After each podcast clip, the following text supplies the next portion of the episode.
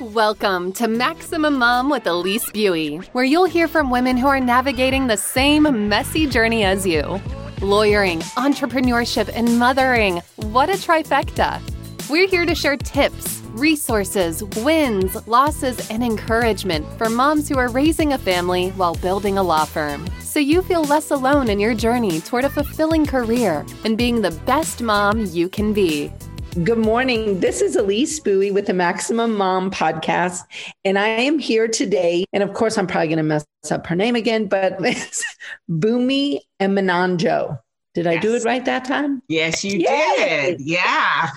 Good. I love that. She and I were joking about our our names. You know, I have all the vowels, so that always gets messed up. Well, thank you so much for being here with me today.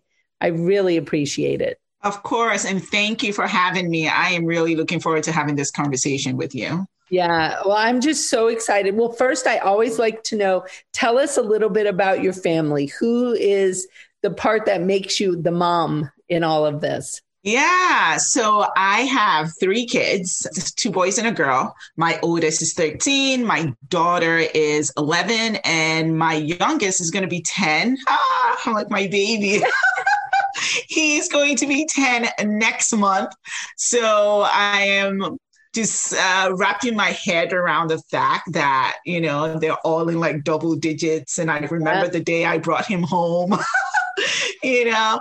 And then we have a fur baby, our dog Shadow. He's a black Russian terrier, and oh, he is three years old. He's a big boy. He's if you Google black Russian terriers, they're huge, but he's a, a gentle giant.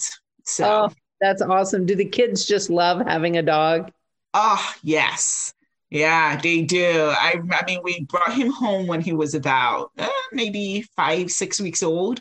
And oh, so, yeah, he's been with our family since he was a baby and they just love it. And I have to say, they're very responsible. Like, they feed him and take him on, like, that's their dog. They take him on walks and everything. So, that's been really helpful that oh, where my husband and I are not the ones, you know, carrying all the burden as far as taking care of the dog's concerned. Absolutely. Oh yeah, I think it's huge. And I think it helps kids learn responsibility. It does. Yeah, for sure. Yeah. Well, tell us a little bit about what is your lawyer part of all this as well. Yes. So I work for the federal government. I'm an ethics attorney. So I do uh, government ethics work. And so, which is really interesting and um, challenging in the sense that I get to see different types of issues every day. I did not start off as an ethics attorney. I actually have a science background. I graduated from uh, University of Maryland uh, with a bachelor's in cell biology and genetics, which I don't use at all now. so random. But you and I were talking about, you know, before we got on that, you know, I'm Nigerian American. And so growing up, it was like, you're either a doctor or, you know, an engineer. And that was where the undergrad degree came from because that was the, the plan, according to my parents, was to go to medical school. But that changed and I ended up going to law school. So. Oh, well, you bucked the system. I did. I did. Yeah. I but, you know, I truly believe that no experience goes to waste because now I'm able to bring my science background and my legal background and use that at work. You know, I worked at the FDA for a few years, you know, so that was like a perfect marriage of the two. Yeah. So I, yeah, everything happens for a reason. No experience goes to waste. So absolutely. Now, how has it been being an ethics attorney in the federal government for the last, I don't know, several years that have been interesting? It's been interesting. That's it. okay, we'll leave it at that. Interesting. Yeah, interesting is always good at work yeah, I know it's it's challenging work. It's not boring, you know. So yeah, it's it's been uh, rewarding in the sense that it's helped me, you know, grow, and not just the past four years, just my experience as an ethics attorney in general. You know, it's just helped me grow as an attorney. So no complaints there. Yeah, I find ethics. I mean, obviously ethics are just so important in what we do and i mean i think yeah. the, the, privilege we have of having a legal license and the work we do i mean i think ethics have to be just really the top of mind in everything we do And that being said, I find, you know, when I find myself in a situation where I'm reviewing the ethics again, which I feel like I do a lot, you know, mm-hmm. as a law firm owner, things will come up and I'm like, okay, well, let me look at the ethics. And, you know, in typical legal fashion, they're not crystal clear. so, right. You know, you right. look at these things and you're like, oh, yeah, we're squarely in the gray mush right here in the middle of these, you know. Right. And then you've kind of really got to navigate what you think. And I, I, find ethics to be just fascinating when you you find yourself in the gray mush and you know trying to figure out what's right how do these fit together you know mm-hmm. how does it fit with your exact situation you know and really trying to do what's right it often is challenging analytically i find Right. And but the good thing is, you know, depending on whether you're in the federal government or in the private sector, there are rules and policies in place to help guide us. So, yeah, it's been really helpful. And to have like ethics counsel, you know, we at the Washington State Bar, we have an ethics hotline we can reach out to, which I have mm-hmm. found really helpful, you know, over the years. Well, now tell us about your entrepreneurial journey because I know that's the fun one. Yes, that's the both are fun. Both are fun. This is like my my heart, you know. Yeah. So yeah, Atlas Book Club. We are a book subscription books company, and we're focused on globally diverse children's books. And so, what we do is when you subscribe to an Atlas Book Club box, you get a box with a book along with materials to immerse the child in the culture of the country being featured. Because every month we experience a different country. So we have four age groups.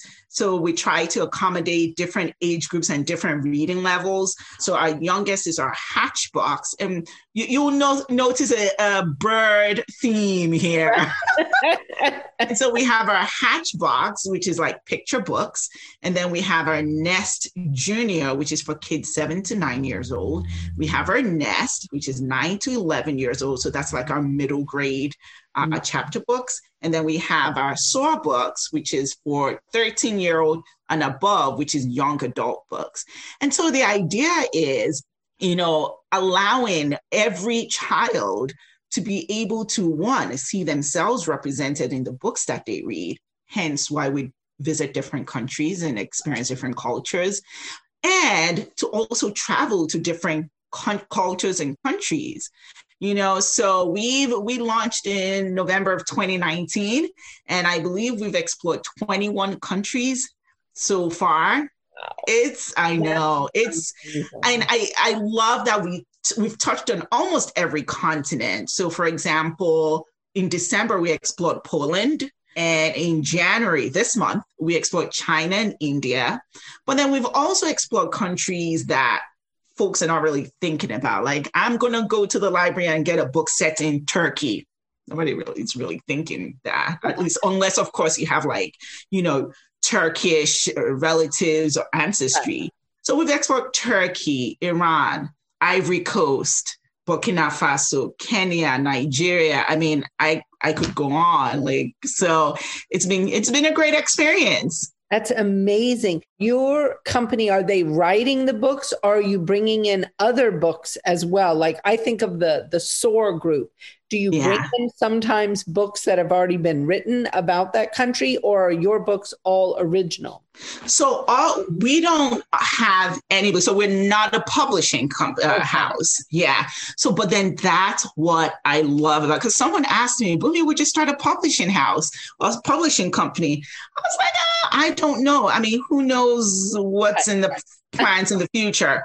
But what I love about this is we bring in different books from different publishing houses okay. from different parts of the world, right? So it's like we're giving folks access, right. you know, to these books that they are not necessarily finding in their library or the right. kids are not seeing these books in their school library or in the shelves in their classrooms you know and so that's what we're doing is wow. giving them access. And what I love about this too is the companies that are doing the publishing houses that are doing this work. And by this work, I mean, you know, featuring diverse voices by own voices. The companies doing that work are the small independent publishing houses.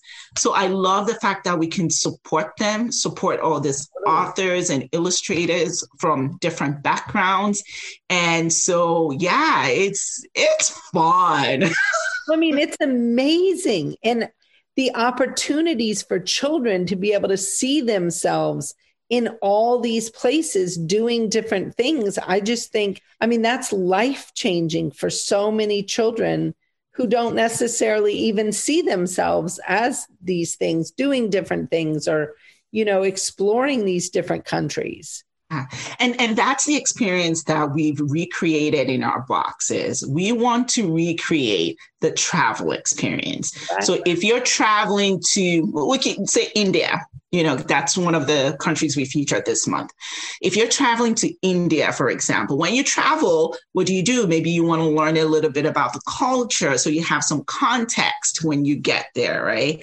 When you get there, you explore the culture, the food, you know, the festivals of that country. You get a postcard. That's another thing you get in the box. So in the box, you get a book, you get a postcard, and you can send that postcard to your loved ones because that's what you do when you travel, right?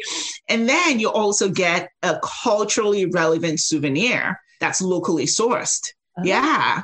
So that comes in the boxes too. Actually, I I should have had a box here, but I'll show you some of the souvenirs which I had on here. So this was one of the souvenirs that came in our Nigeria box. And it's uh, the relevance is like this cowrie shells. And cowrie shells have a lot of history in West Africa in general because they were used as currency right. for a very long time. So the kids will get this in their box, but then they also get a note explaining the relevance of that souvenir. So when I say that it's an immersive, it's, it's really an immersive experience. And um, and then we have the map. You can see the map right behind me. they get a map where they can track their travels, you know, because they get a little sticker so, for example, this month they'll get an India sticker. They can put it on there. Next month, for Black History Month, we're exploring Black stories. Uh, and I'll talk about that a little bit more later, but we're exploring the United States. They get a USA sticker. And so, hopefully, the goal is that eventually their map is covered with different colored stickers representing the countries they've explored. That is just, it's truly, I mean, what an amazing just well thought out. I just love it. I mean, who are your partners like i mean when you're looking to market to people i mean i obviously just like families just regular families but i mean mm-hmm. have you do you market as well to like schools or homeschool programs or you know things like that so that's the direction we're heading now. So uh, most of our market has been families, individual families mm-hmm. who now, because I know a lot of parents are very conscious about diversifying their children's library and the books, you know, in their homes. So we have that, but then we also market to homeschoolers, you know, because and in fact, I had a lady cat, cat Khan, she's an attorney to a homeschooling parent who came on uh, the Atlas Facebook page and we interviewed her and she talked about how she uses an Atlas book club box as her part of her homeschooling curriculum. Yeah. yeah. she uses it for uh, social studies and mm-hmm. geography and it serves as a jumping off point because there's so much information in the box. And she's like, my lesson plan is already plan for me my lesson. Complete. I mean, I was yeah. a homeschool mom for a decade. And oh, nice. About yeah. this, I mean, I would literally turn this into an entire thing. We would cook the food of that place. The kids would go figure out like the ingredients we needed. We would turn it into math because I always turn cooking into math. Like, you know, but and then all the cultural pieces. And then we would read. We'd probably end up doing arts and crafts as well, making some of the things. And and then I have one child who'd always go off into animals. So we'd have to learn about all the animals in that region and their, you know, their climate and how the climate impacts like their farming. I mean, it would be, I, I could totally see these boxes in the homeschool world in a way that is hugely relevant. And especially how you have all the different age groups, because that is such a tricky piece when you're homeschooling is i mean at the time you know i had four children was catching all those age groups and making sure that it was relevant to everybody's age group. And so I just think it is an amazing resource for homeschool families. Yeah.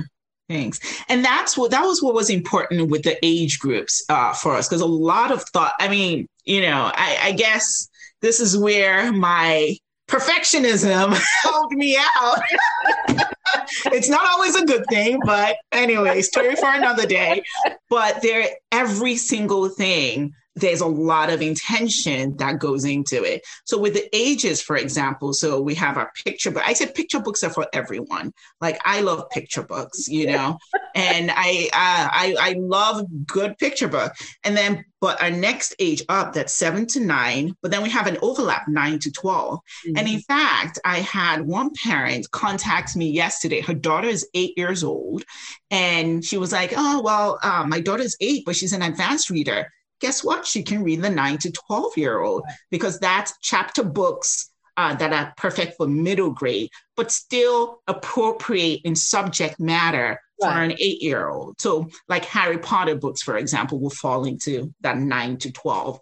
And then our seven to nine is that tricky age where kids are kind of more independent readers. So they're getting out of the picture books, but they're not quite ready for right. those middle grade chapter books. So in that age group, we have chapter books, I mean, sorry, picture books that have a little bit more complex text, for example, or we'll have easy chapter books. And when I say easy chapter, those early reader right. type of chapter books, again, still set in a different country or featuring a, a different culture. So that's the amount of uh, intention. We put so much intention into it because we want your kids to be able to move up or down based right. on their reading level. And there's no shame in it. You know, you just pick a reading level where you are. And the hope is you're reading interesting, fun stories that encourages your love of reading as a child. Absolutely.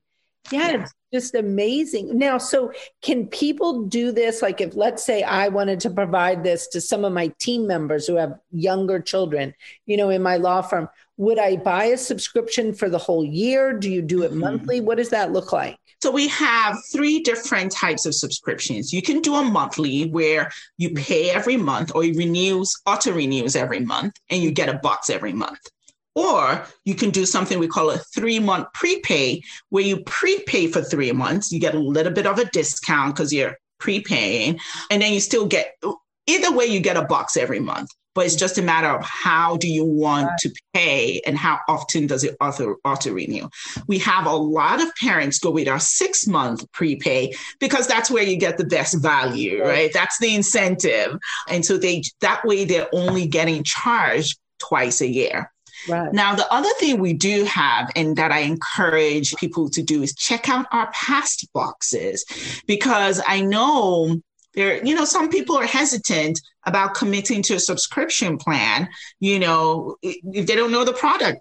I get that you know but you can buy a pass box see if you like it. I know parents who've asked me well i don't know if my child is should be nest junior or nest. Then i say just buy one of each try it out and right. then i can tell you most parents who buy pass boxes come back and get a subscription. Sure. Yeah, because they love they love it. I mean, it's my product. Maybe I'm biased, but well, but you know, I think you should be biased because it just yeah. sounds like such an amazing product, and it allows us parents, and just like you and I were talking about before we started. Uh-huh. I, I, mean, I was commenting about, you know, how my parents literally were like, you either be a doctor or a lawyer. And I, those were the options. And yeah just don't have enough broad cultural Um, reach you know in our day-to-day world so much of the time. And i think i think it's becoming better. I don't mean to say that what happened you know 50 years ago when i grew up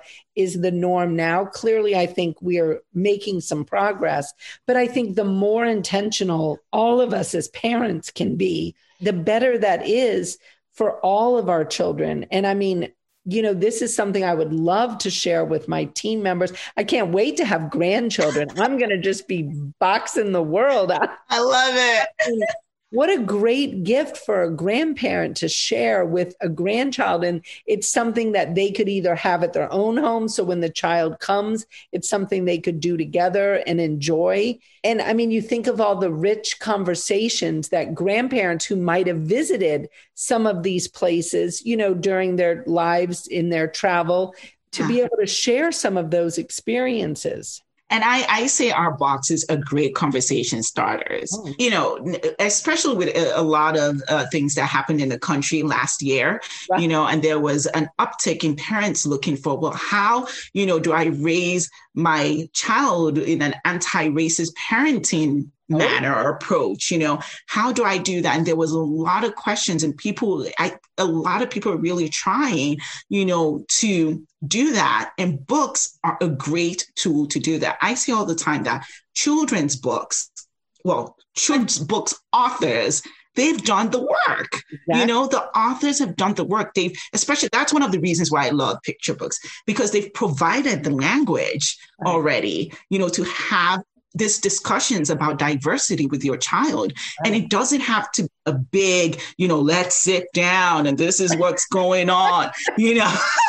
You know i think it doesn't have yes there are some I, I don't want to downplay that. There are some instances that do require that type of conversation. Sure. but if you're having those conversations about different cultures and different types of people every day that it becomes so interwoven into the DNA of your family, then when it's time to have that big conversation, it's not that big of a deal. Oh. And children's books are such an easy way to do. I mean, they've done the work. I mean, we've done the work even more by providing you all the stuff.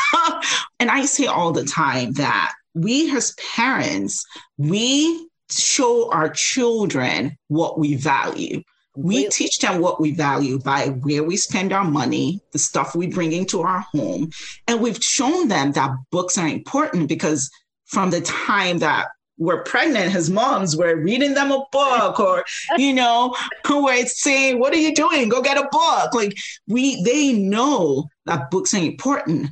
Now, the types of books that we select shows where our values lie, Absolutely. you know, and, and I say all the time that you know, reading a bedtime story to your child as a parent, I know for me, that's one of the most intimate things you can do as a parent. Absolutely. Now, oh. just imagine using that moment to read a book set in China or a book set in Iran or a book set in South Africa, how impactful that would be. Oh, it's know? Huge. I think, I mean, as a homeschool mom, and I homeschooled mostly when we lived in New Orleans, you know, in New mm. Orleans is a mm-hmm. very multicultural kind yes. of city. Yeah. And so we very much used not only books, but I mean, I have food. We were big into, you know, multicultural food and we would go explore places or cook things. I mean, I have, you know, butchered some, some recipes, but I mean, we've made some amazing food from other cultures.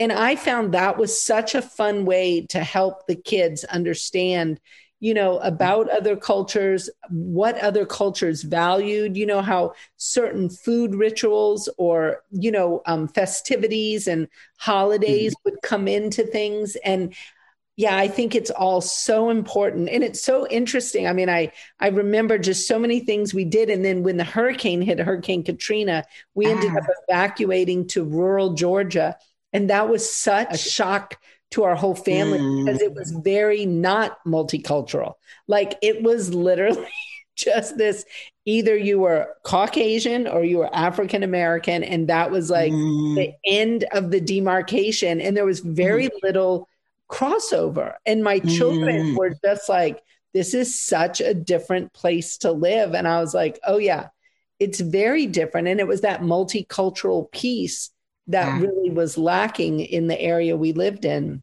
Yeah. Yeah. And these boxes allow that. They allow that multicultural exposure. I mean, regularly, every single month, they can learn about a different place. The Guild is an insanely productive community of lawyer entrepreneurs with a growth mindset who share their collective genius and hold each other accountable to take their careers and businesses to the next level. But in 2021, we are upping the game. In addition to exclusive access to the group, FaceTime with the two of us, discounted pricing for live events, and front seat exposure to live recording and podcast and video. We are mapping out for members the exact growth playbook with our new program, Maximum Lawyer in Minimum Time.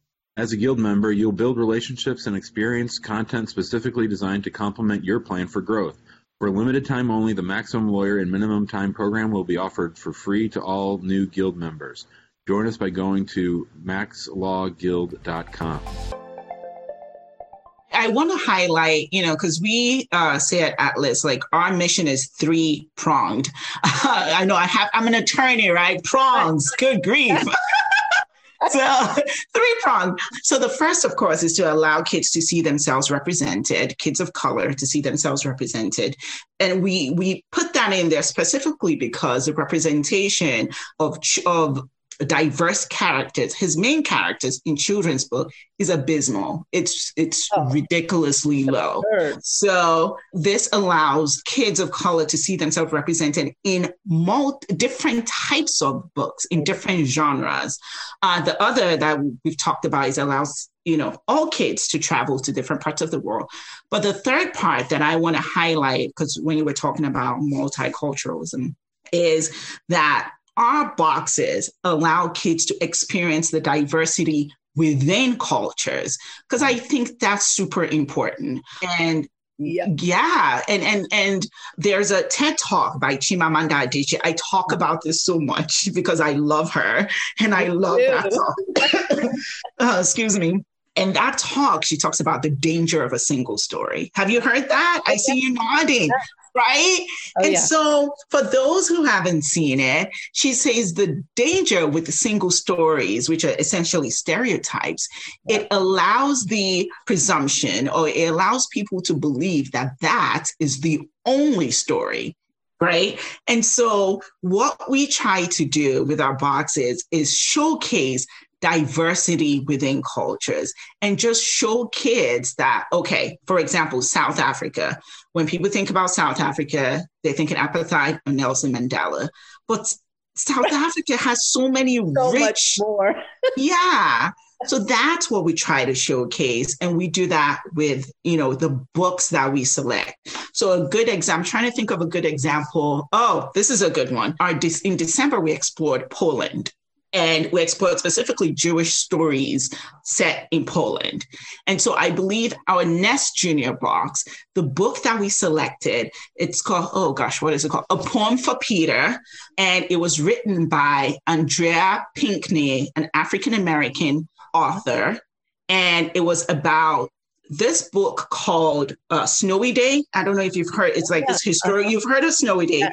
Well, the author of Snowy. So the, the for those who don't know, Snowy Day is about this little African American boy playing in the snow, and I think it was written back in the seventies, maybe, and uh, or maybe late. I can't remember, but a long time ago. and it's a, and it's the first book to showcase an African American child right. on the cover of a picture book.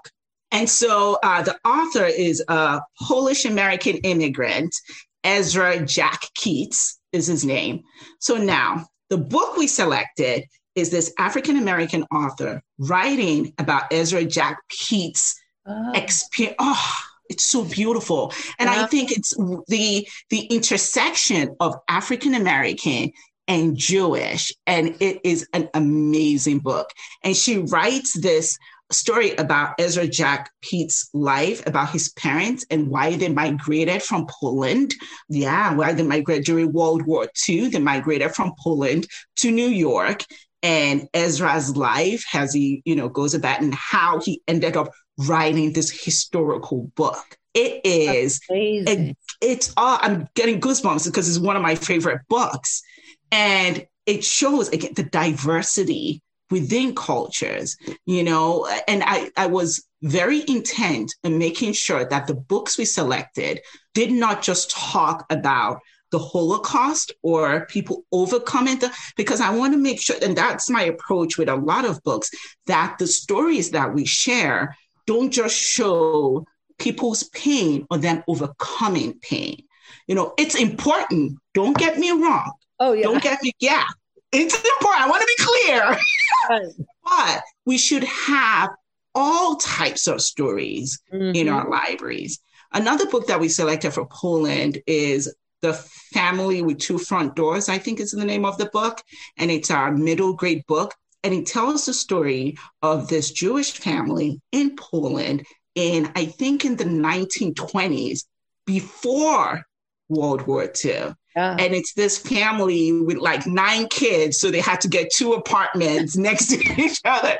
Anyway, so I, I, I could go, I, I could talk about books all day, but just to show you an example of how important that diversity within stories is, is to our company. Now, do you get involved yourself personally in the choosing of many of these books? Yes. Oh, what fun that must be. So fun.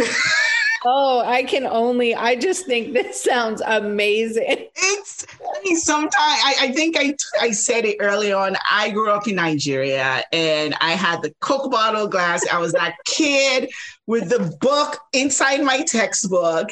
And I think like, ah, oh, 10-year-old Booney is gonna be like, wow, you're really Right. cool. This is awesome. Yeah, no, I read all the books because I think it's important as the the founder of this company that I know what I'm sending your Oh, yeah. child, right? And I include there's a note to parents that we include in every box because I think it's important for you to know what your child is reading. Mhm. And it's even more important with our young adult category because we address upfront if there's anything controversial in the book or something you, you need to talk to your child about. Because a lot of this book set in different parts of the world, there are some really harsh Yeah, events that this Yeah. yeah. that's the reality you Mhm. know so but i think kids can handle it if you talk to them you know with the right tools in place Absolutely. um because sometimes i think it and i'm like yeah that happened you know a 13 year old's going to read this book but guess what that happened to a 10 year old so oh, I you think know it's critical that Ah, our kids aren't raised in bubbles. I mean, I think yes that's part of understanding and being able to have a broader perspective on what is going on. And I think it just opens their hearts to be more empathetic, you know, when you're listening and I don't know, just meeting people and realizing. I don't know about you, but I talk to my kids all the time about I'm like, you don't know what somebody else is going through. Like Mhm. you can't know all the things. And, you know, whenever you're interacting with somebody, whether it's on social media and it feels kind of arm's length or whatever, I'm like, you don't know. And you need to be mindful of that, that people could have had very horrific things either currently or in their past that impact what they're doing. And I think, I mean, really teaching empathy very intentionally, but I think your type of teaching, it's how it all begins. Mhm. And there's studies that show it. You know, there are plenty of studies out there that show that kids who are exposed to different cultures, you know, end up being more empathetic and compassionate. You know, and and speaking, we were talking about the danger of the single story earlier on and showing diversity. That's one of the reasons why one of one of the criteria when we're selecting books is sometimes we select books that that that show kids being just regular kids a child in india or in nigeria or wherever just being a regular kid. They're not being a hero. They're not saving their village. They're not you know like right like doing just- all these crazy things that sometimes poor kids i feel so bad sometimes because i'm like uh, you don't have to like you know make a rocket ship by the time you're 15 to consider yourself a smart kid who probably Right. go on to be a rocket scientist Yeah. And I think that's, you know, that's why these Captain Underpants and Dogman series, that's why they're so popular because they're just kids being up to mischief and having adventures. And so, again, you know, not to discount books that uh, tell imp- um, inspirational stories, those are important. But the books that are also important are kids just goofing off, kids of color just goofing off you know and so there now i'm like why don't i have a stack of books here i usually do you know there's a book one of my favorites it's called planet omar and it's set in London when we explore the United Kingdom. And it's this mischievous boy, you know, who happens to be Pakistani, who happens to be Muslim, just going on adventures. And it's set in that graphic novels yeah. style, like Captain Underpants. So those are one of my some of my favorite books. Kids just being regular kids, families just being regular families who happen to be Indian American family or who happens to be, you know, a Chinese family, you know, and th- that way, you know, we learn about their culture, but those are the books that resonate with other kids you know, and that way they see the humanity, they connect with, oh, Jack is just like me. He loves soccer. He just happens to be Chinese. And, right. you know, does that make sense? It completely does. And I think that it just is going to open the eyes of so many children. I mean, I want to get your boxes into the hands of every single oh. child. I mean, imagine how the world would look different. I mean, really, like I sit here and you talk about your goosebumps, the impact you can have and this business can have on the world if children get that kind of training so intentionally where they're building those empathetic skills and that compassion imagine how different our world could look if every child had that and had that opportunity i mean it's kind of life changing to think about wow yeah I mean, and and kudos to you know the publishers and the authors and yeah. the illustrators you know that are pumping out these stories. I, I, I was telling, I think I was in another interview or something, and I said, if you want to, you don't have to go to like the Louvre to expose your child to art from different parts of the world. You just have to pick up a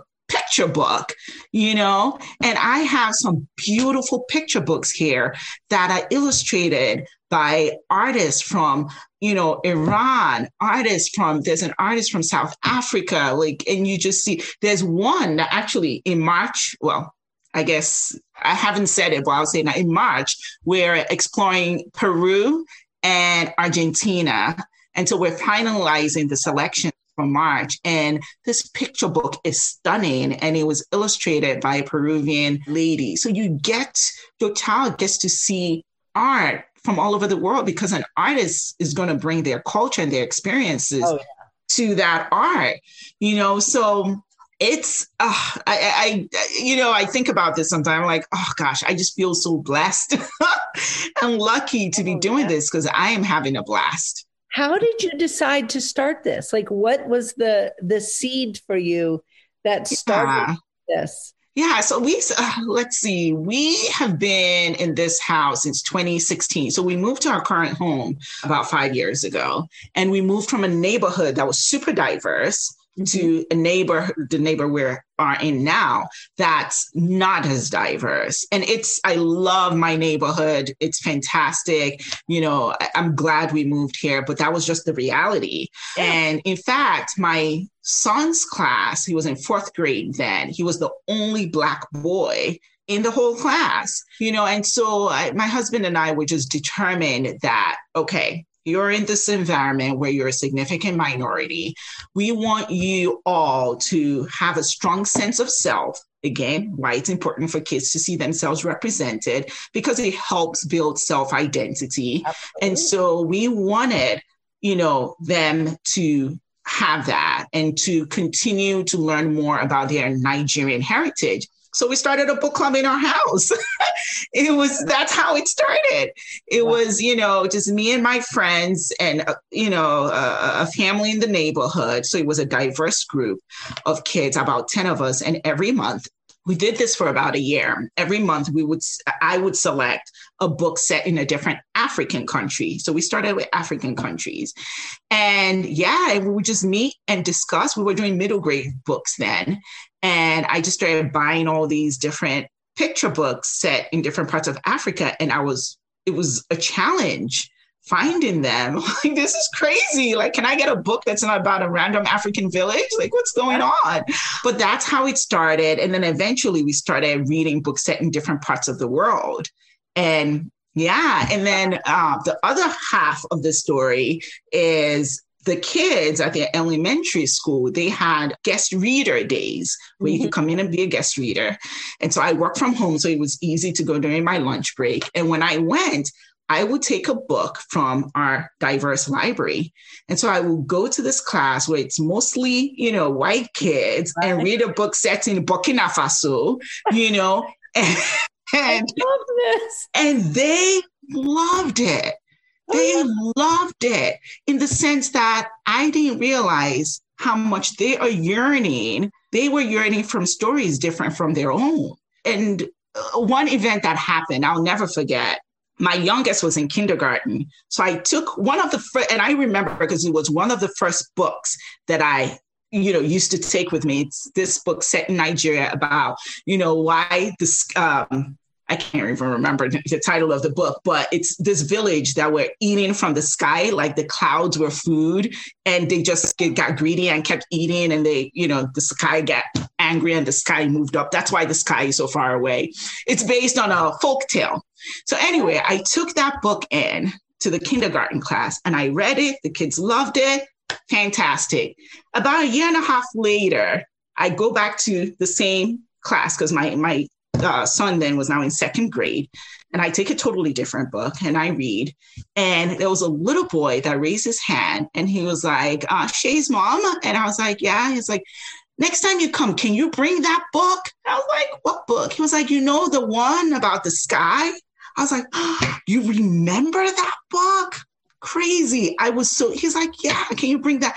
And I was like, wow, I read that book to him right. like a year and a half ago, and it made that much of an impression on him. So, anyway, so that's how it started.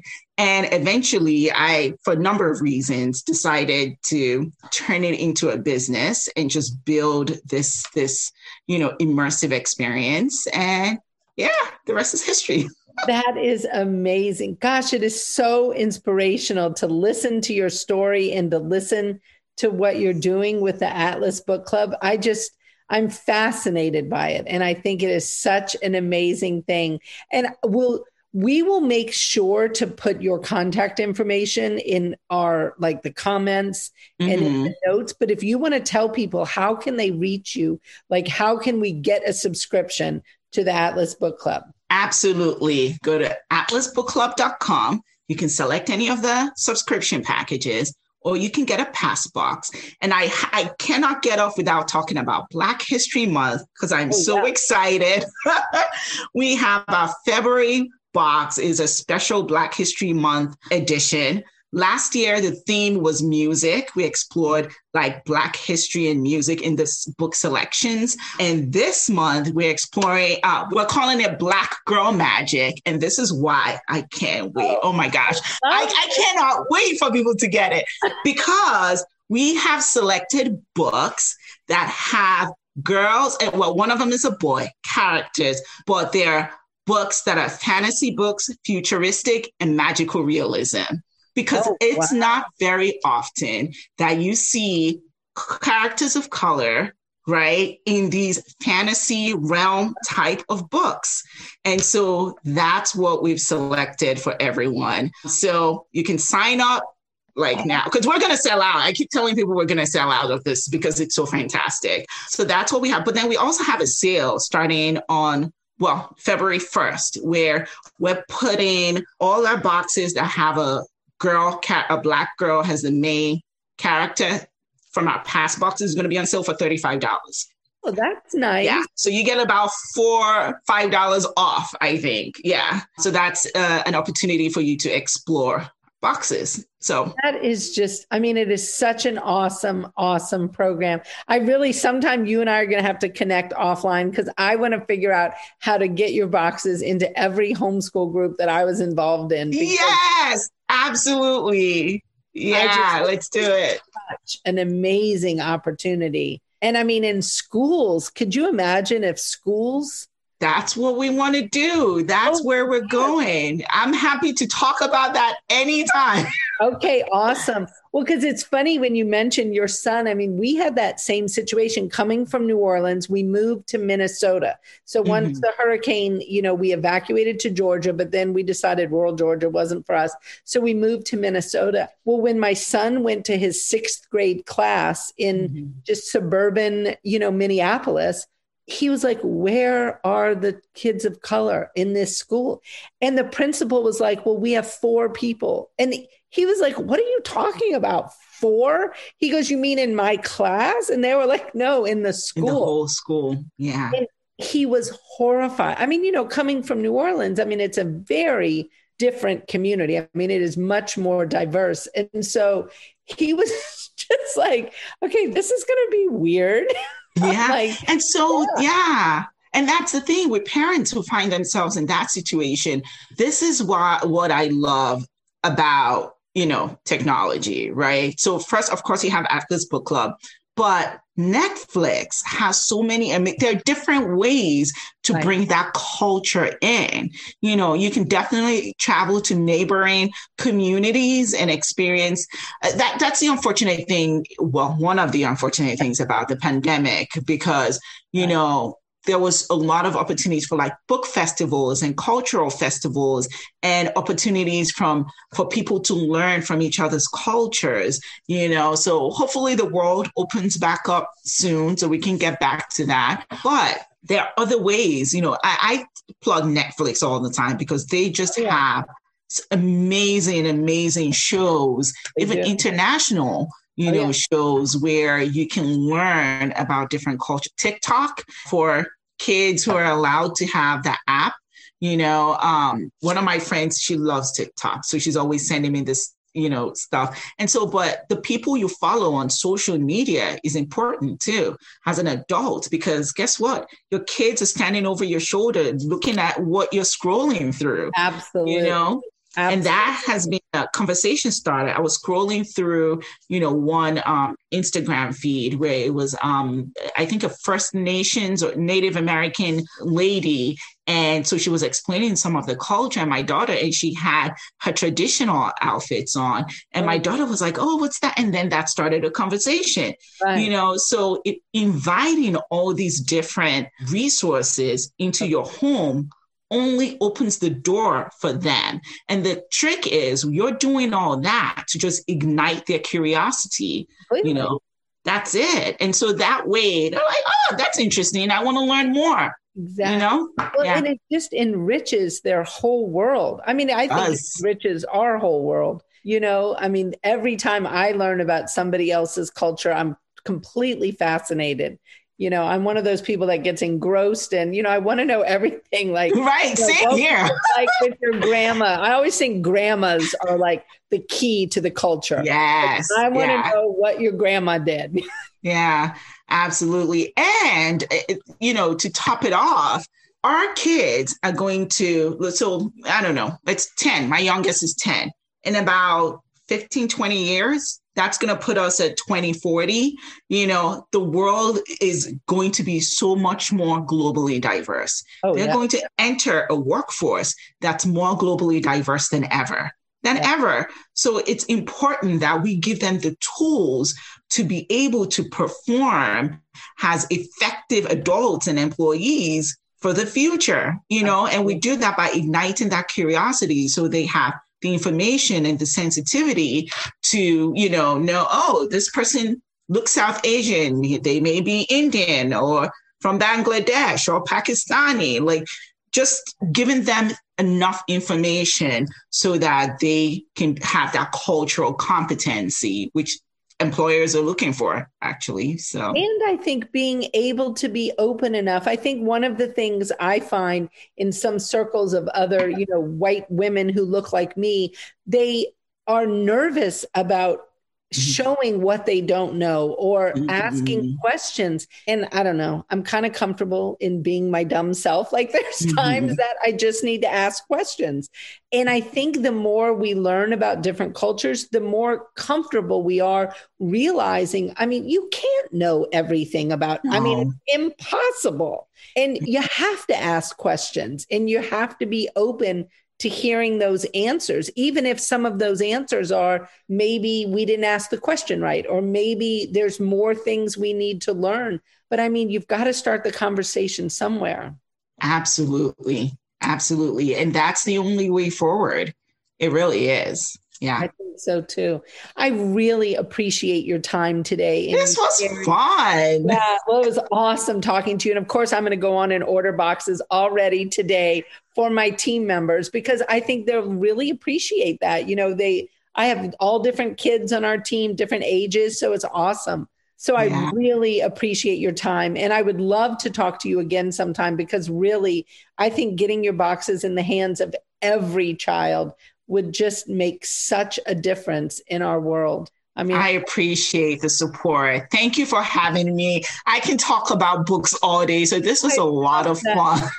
yes, well, me too. Thank I you. love books. Will you enjoy the rest of your day? And I can't wait to see what your February box looks like. I think Black Girl Magic's going to be awesome. Thank you. Thanks. Bye, everyone. Bye.